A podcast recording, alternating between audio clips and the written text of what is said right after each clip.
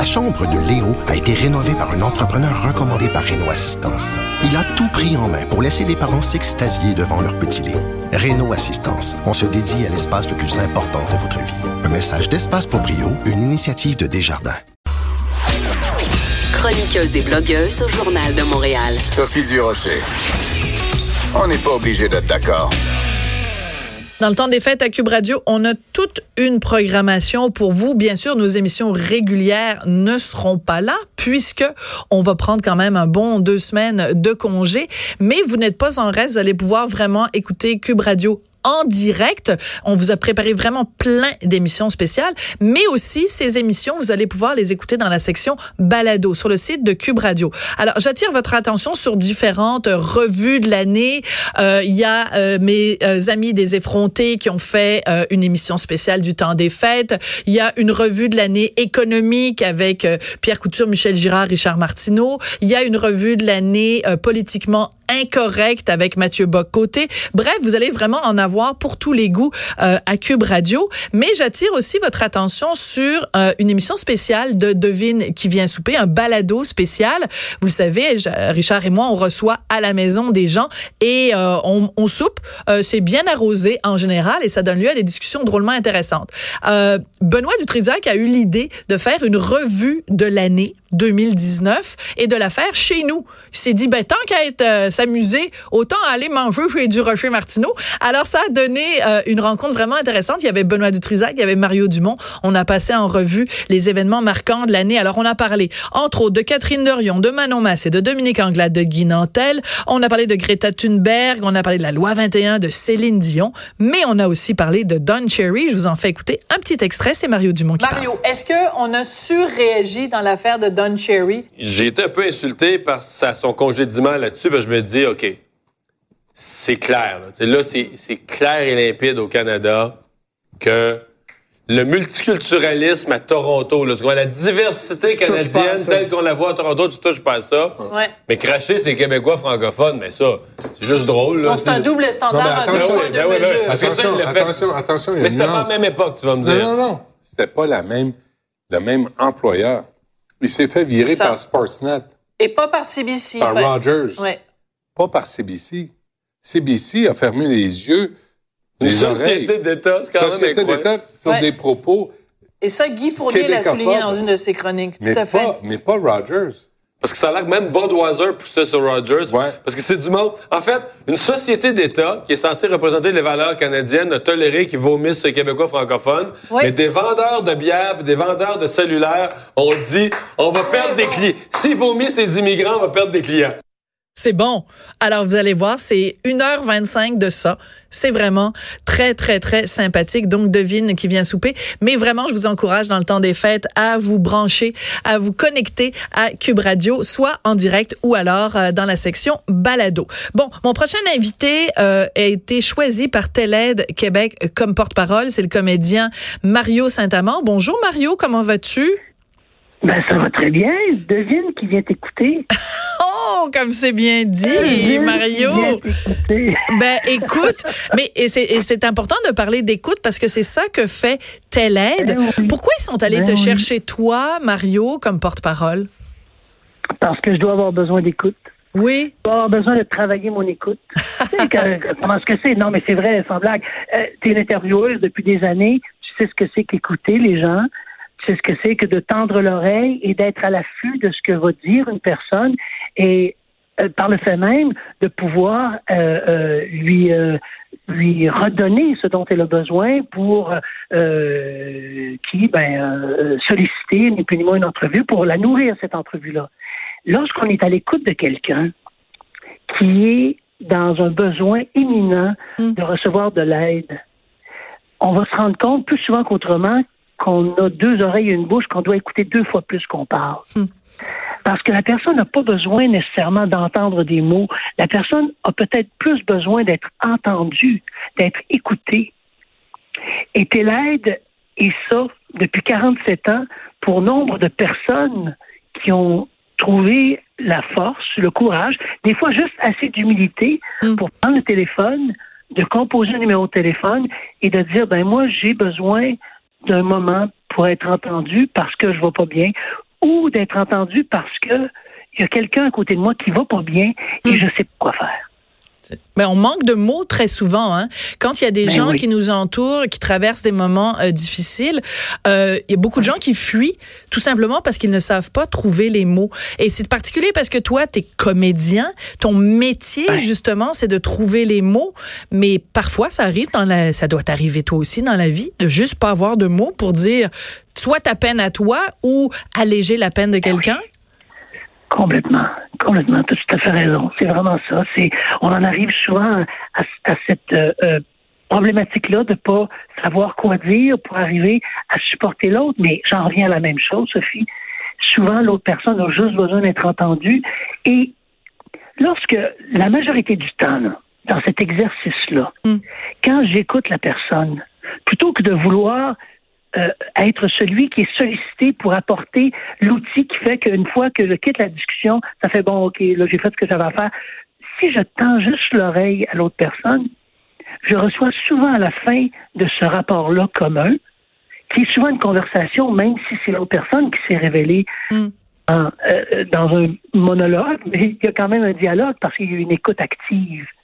Tu comprends? Ça se passe plus uniquement seule, la personne seule avec elle-même qui euh, qui, euh, euh, qui est en train de, de, de, de, de transmuter toujours le, les mêmes, le même monologue à l'intérieur de sa tête. Là, ça se fait avec une autre personne. Il y a un regard, il y a un sourire, il y a un apaisement qui se fait parce que il y a une communication. Et souvent, l'autre personne va dire Hey, merci, ça m'a tellement fait de bien. Mm. Alors que moi, assis devant cette personne-là, je veux dire C'est moi qui te remercie parce que ça m'a tellement fait de bien de t'écouter.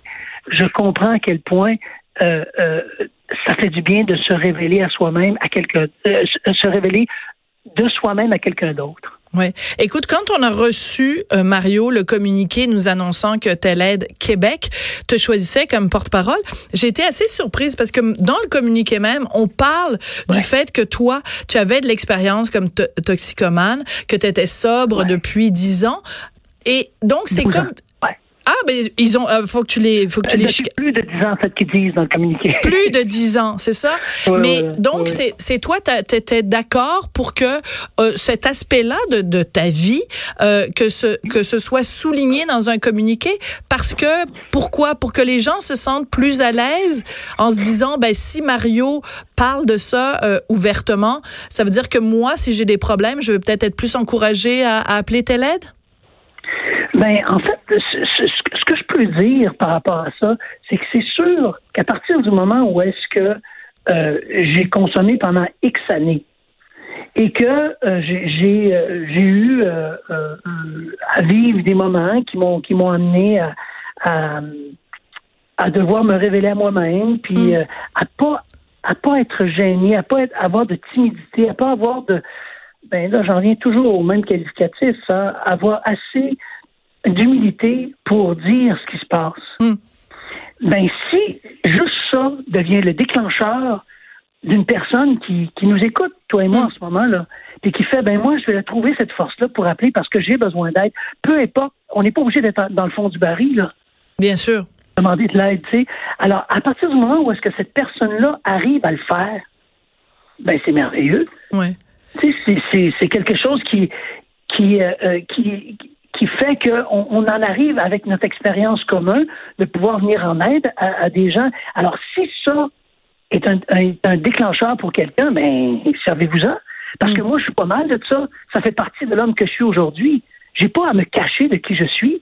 Bien au contraire.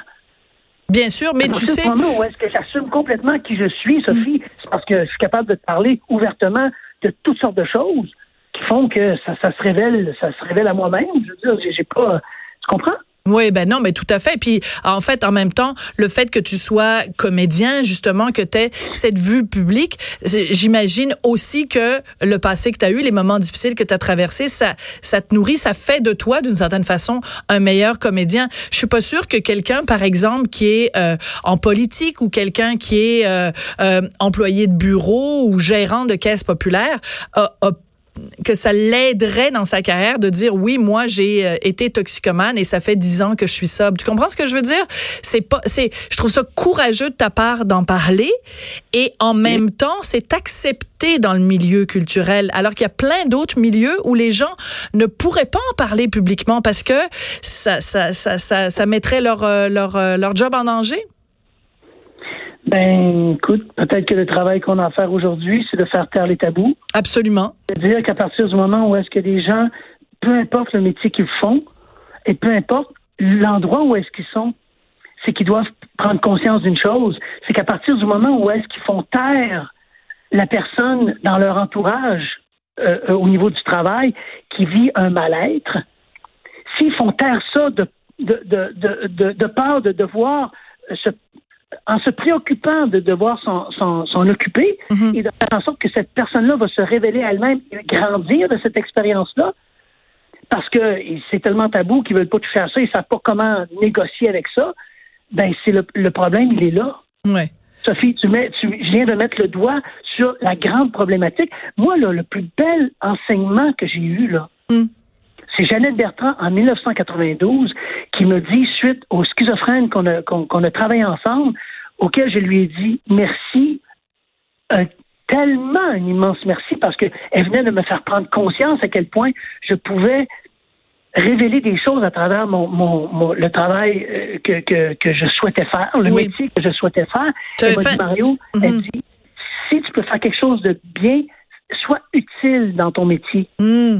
Fais ton métier pour être utile. C'est le plus beau mot, hein, être utile. Ben, voyons donc. Parce que c'est ça, tu avais joué euh, dans dans Oui. un avec un grand A et ça a été un rôle marquant. Jeannette dans ta vie là, c'est vraiment c'est parce que je pense que tu la considères quoi comme une comme un mentor, comme quelqu'un qui a Ah. été euh, ça, ça a fait bifurquer ta carrière quand même? Complètement. Complètement. Et, et, et malgré moi, là, parce que euh, tu sais, j'ai quand même, malgré tout, j'ai quand même continué à, consommer. J'ai quand même, je n'ai pas cessé. Je consommais pas pendant que je travaillais. Mais lorsque je ne travaillais pas, je sentais que je valais plus rien parce que ma propre personne, quand j'arrivais pas à camper un personnage, je ne valais rien. Donc, c'est là où est-ce que la consommation prenait le dessus. Aussitôt que j'avais un personnage, tout prenait le bord et puis je m'investissais à fond dans ce que je faisais. Attends, tu es en train de me dire que quand tu n'étais pas en train de jouer quelqu'un d'autre que Mario Saint-Amand, puis que tu reprenais Ouais. ton ta peau de Mario Saint-Amand, tu trouvais ta vie plate, Absolument. puis que tu n'avais pas de valeur? Absolument. C'est ce qu'on appelle du workaholic. Tu sais, en dehors de Hmm. mon travail, je n'existe pas, je ne suis rien. Donc, j'aime autant m'éteindre à petit feu. Et aussitôt que euh, le métier me rappelait pour un travail, tout d'un coup, je me révélais à moi-même et puis je pouvais exister parce que j'allais servir à quelque chose. Parce que moi, Mario, tout seul, je ne servais à rien. C'est la raison pour laquelle j'ai pris un écart avec Montréal, que je suis à Québec maintenant, que je suis retourné sur les bancs d'école, que j'étudie euh, euh, au pavillon de, de, de, de la médecine en toxicomanie et que là, je suis en train vraiment de toucher à quelque chose d'essentiel. Reconnaître l'être humain dans sa plus grande souffrance. Hmm. Et ce qui nous unit, toi et moi, même si on se connaît pas, Sophie, on se connaît depuis des années, mais on se connaît pas. Hmm. Ce qui nous unit, toi et moi, ça va être la souffrance. Parce que tu en as vécu et j'en ai vécu. Tu le révéleras pas nécessairement comme moi je le révèle, mais tu en as vécu. Ça se peut pas que tu n'en aies pas vécu. Parce qu'on en a tous vécu. Et ce qui nous rapproche les uns des autres, c'est la souffrance. Point barre. Tu étudies au pavillon de médecine en toxicomanie. Qu'est-ce que tu veux faire? Tu veux devenir travailleur social? Qu'est-ce que, concrètement, ça va te mener où, ce- ces études-là, mon beau Mario? Ben, écoute, sincèrement, là, je- je- ça me sert en ce moment pour être porte-parole par- Oui. de. Ça me sert aussi parce que je travaille avec les maisons Pélado depuis cinq ans. Je suis porte-parole des maisons Pélado. Et ça me sert parce que à chaque mois, je rencontre le matin euh, les gars, l'après-midi les filles, pour leur donner des outils euh, Hmm. afin qu'ils puissent mieux s'en servir lorsqu'ils vont sortir de, de, des intox. Alors, tu vois, pour moi, c'est tous des outils que je vais puiser pour arriver à être un meilleur homme puis euh, euh, être utile dans ce que je fais. Ah, utile. Ben écoute, tu l'as été. Merci beaucoup, puis félicitations pour ton travail avec euh, Tel Aide Merci. Québec. Et c'est important de mentionner que dans le temps des fêtes, hein, vous allez pouvoir appeler Tel Aide. Le service va être ouvert de 9h à minuit, 24, 25, 26, 31 décembre, 1er et 2 janvier. N'hésitez pas à appeler.